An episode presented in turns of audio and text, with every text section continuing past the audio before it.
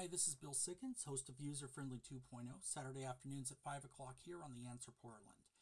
As we're moving into summer, we've been warned to be prepared for blackouts. Rolling blackouts and wild weather and lack of energy in some cases have caused this situation to become increasingly often something that we experience.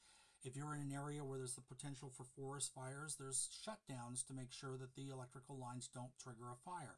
But what does this mean to you? In addition to the inconvenience, this can hurt your tech.